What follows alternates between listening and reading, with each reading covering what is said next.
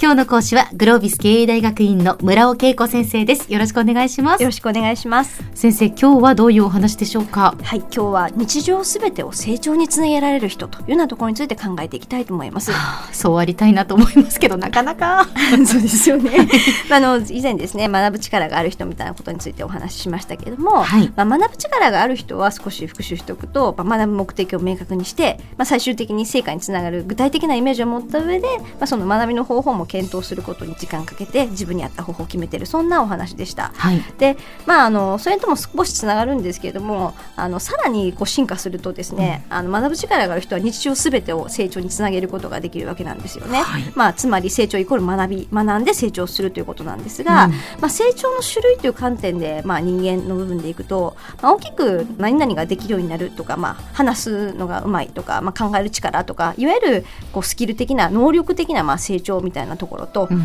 あと人間としての、まあ、人として優しいとか、まあ、受容力、受け入れる力があるだったりとか、うん、感情のコントロールがしっかりできるとかいうような、まあ、人間としての精神的な、まあ、成長に分けることができるわけですよね。はい、で、まあ、あのそれこそ後者の人間としてのこう精神的な成長なんて、もう朝から晩までいろんなことを振り返る中で、ええ、多分考えた数だけ成長につながる効果ネタがあるというようなところだと思いますし、はい、なんか、まあ、そのそういった意味でいくと、日常すべてを学びに、まあ、成長につなげられる人っていうと、まあ、やっぱり私はパナソニックの創業者の松下幸之助さんを一番に頭に浮かべるんですけども、ええ、まあ、彼は本当にあの幼少期すごく苦労しながらでっち奉公に出されて、うん、で、まあ、あれだけの大きな会社を作り上げられて、はい、で彼ほどまあ日本において、まあ、その言葉とか動画とかが、まあ、あの時代の経営者で残ってる人ってやっぱりいないんですよね。で、あれだけ言葉にできてるってことは、まあ、たくさん振り返って自分はこう思うみたいなところを、まあ、知見としてこう出してこられたからだと思うんですが、なるほど、まあ、幸之助さんは朝起きてから寝るまで起こっていることを観察して、で自分と対話して、うん、うまくいったことをいかなかったことを、まあ、全部振り返りながら、まあ、自らの糧にしてきた経営者ということなんだと思うんですよね。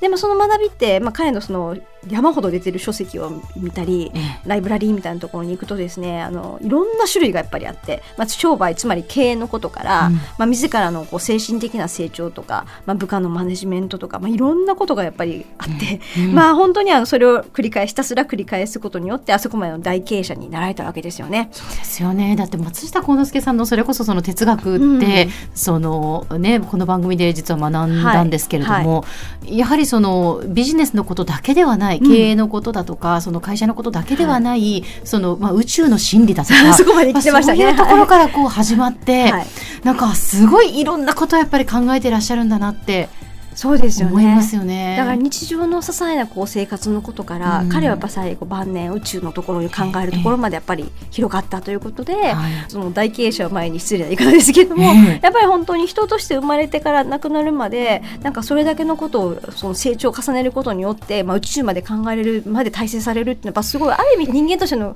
可能性と、ええ、まあ、自分も同じ人間としてちょっとでも近づきたいななんてこともちょっと思ってしまいますけれども、ええ、で、まあ、とはいえ松下幸之助さんをベースにするとちょっと自分にはなかなか引き寄せれないので、はい、すごくこう日常にあの考えてみると、ええ、まあ、例えばその、まあ、自分のことについてみたいな話でいくと、うん、まあ、朝満員電車に乗って通勤で乗ってて、まあ、電車揺れて隣の人が寄りかかってきましたみたいなシーンって結構あると思うんですが、はい、えええ、まあ、普段の自分だとそれに対してまあ仕方ないよねとか、まあ、あんまり何もこう考え感じることもなかったりとかするのに、うん、なんかある日はすごくこういつも以上に腹が立つとかイラッとくるとかなんかそんなことなんかもうあると思うんですよね。はい、そうなった時にあれなんで今イラッときたんだろうとか、あの普段は全然そんな風な感情を自分自身が抱くことないのに、うん、なんでそんな風に自分思っちゃったんだろうみたいなことをまず気づけると、ええ、まあ、それは一つ大きなまず成長できる機会ということだと思うんですよね。うん、で、まあ、そのまさに日常すべてを、まあ、成長につなげれる人は、まあ、今みたいな形でそういう自らにこう問いを立てるというか疑問をちゃんと持って、はい、まあ、自らのこう精神的安定状態どうなんだろうとか、うん、なんか、まあ、そんなことに振り返りをこうしながら次はそうならないように何がいつもと違ったのかこう考えて、ええ、じゃあ何を意識するとそういうふうな感情を抱かないのかみたいなことをちゃんと考えて、うんまあ、そんなふうにこう人間的成長の糧としていくわけですよね、はい、で、まあ、やっぱり日常からいろんなことを考えるみたいなことがとても大事で、うんうんまあ、満員電車の中で、まあ、スマホも見れない本も読めないみたいなことがあるとするとやることないわけですよね、はい、でもちろん日によっては、まあ、自分の精神自体をちょっとこう解放ぼーっとさせようということだったら何もしないっていう選択も選択をして何もしないのも全然いいと思うんですが、なるほどよかった今もう私先生に聞こうと思ってたんですよもうそうなると本当気が抜けないですよねって言おうと思ってたけど選択肢として気を抜く日とか、はい、今日はぼーっとしようという選択肢がね、はい、あってもいいんだということですね、はい、選択肢の一つとしてね、はい、別に、えー、一日中ねずっと緊張状態はしんどいと思いますねな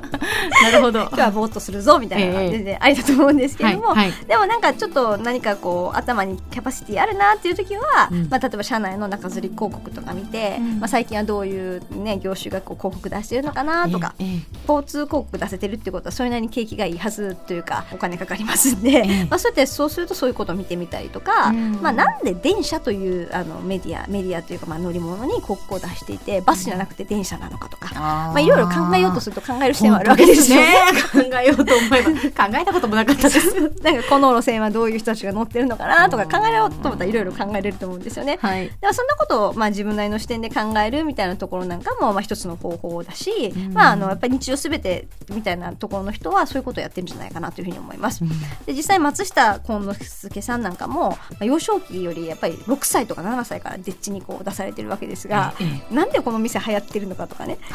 なんかなんでこの人に僕はいじめられるのかとかいちいちいちいちこう考えたらしいですよ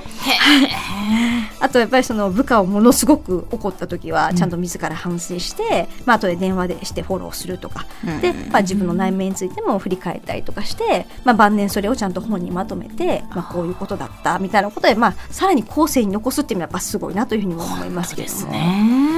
まあ、その共通することは、まあ、自分自身の感情とかも含めて、まあ、今どういう状況なのかっていう状況認識と、あとまあ正しく事実ですね、事実というものをちゃんと認識をして、まあ、自分の取った行動を客観的にこう正しく振り返っている、そんなところがやっぱり日常すべてを成長につなげられる人みたいなところの特徴なのではないかなというふうに思います、はい、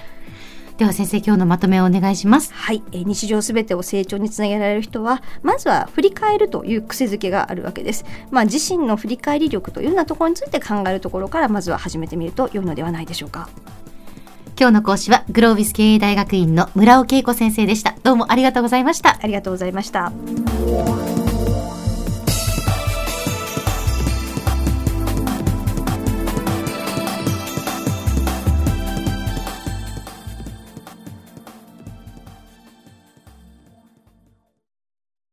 キューティー プロは通信ネットワーク、セキュリティ、クラウドなど キューティー ネットがお届けする アイシーティー サービスです。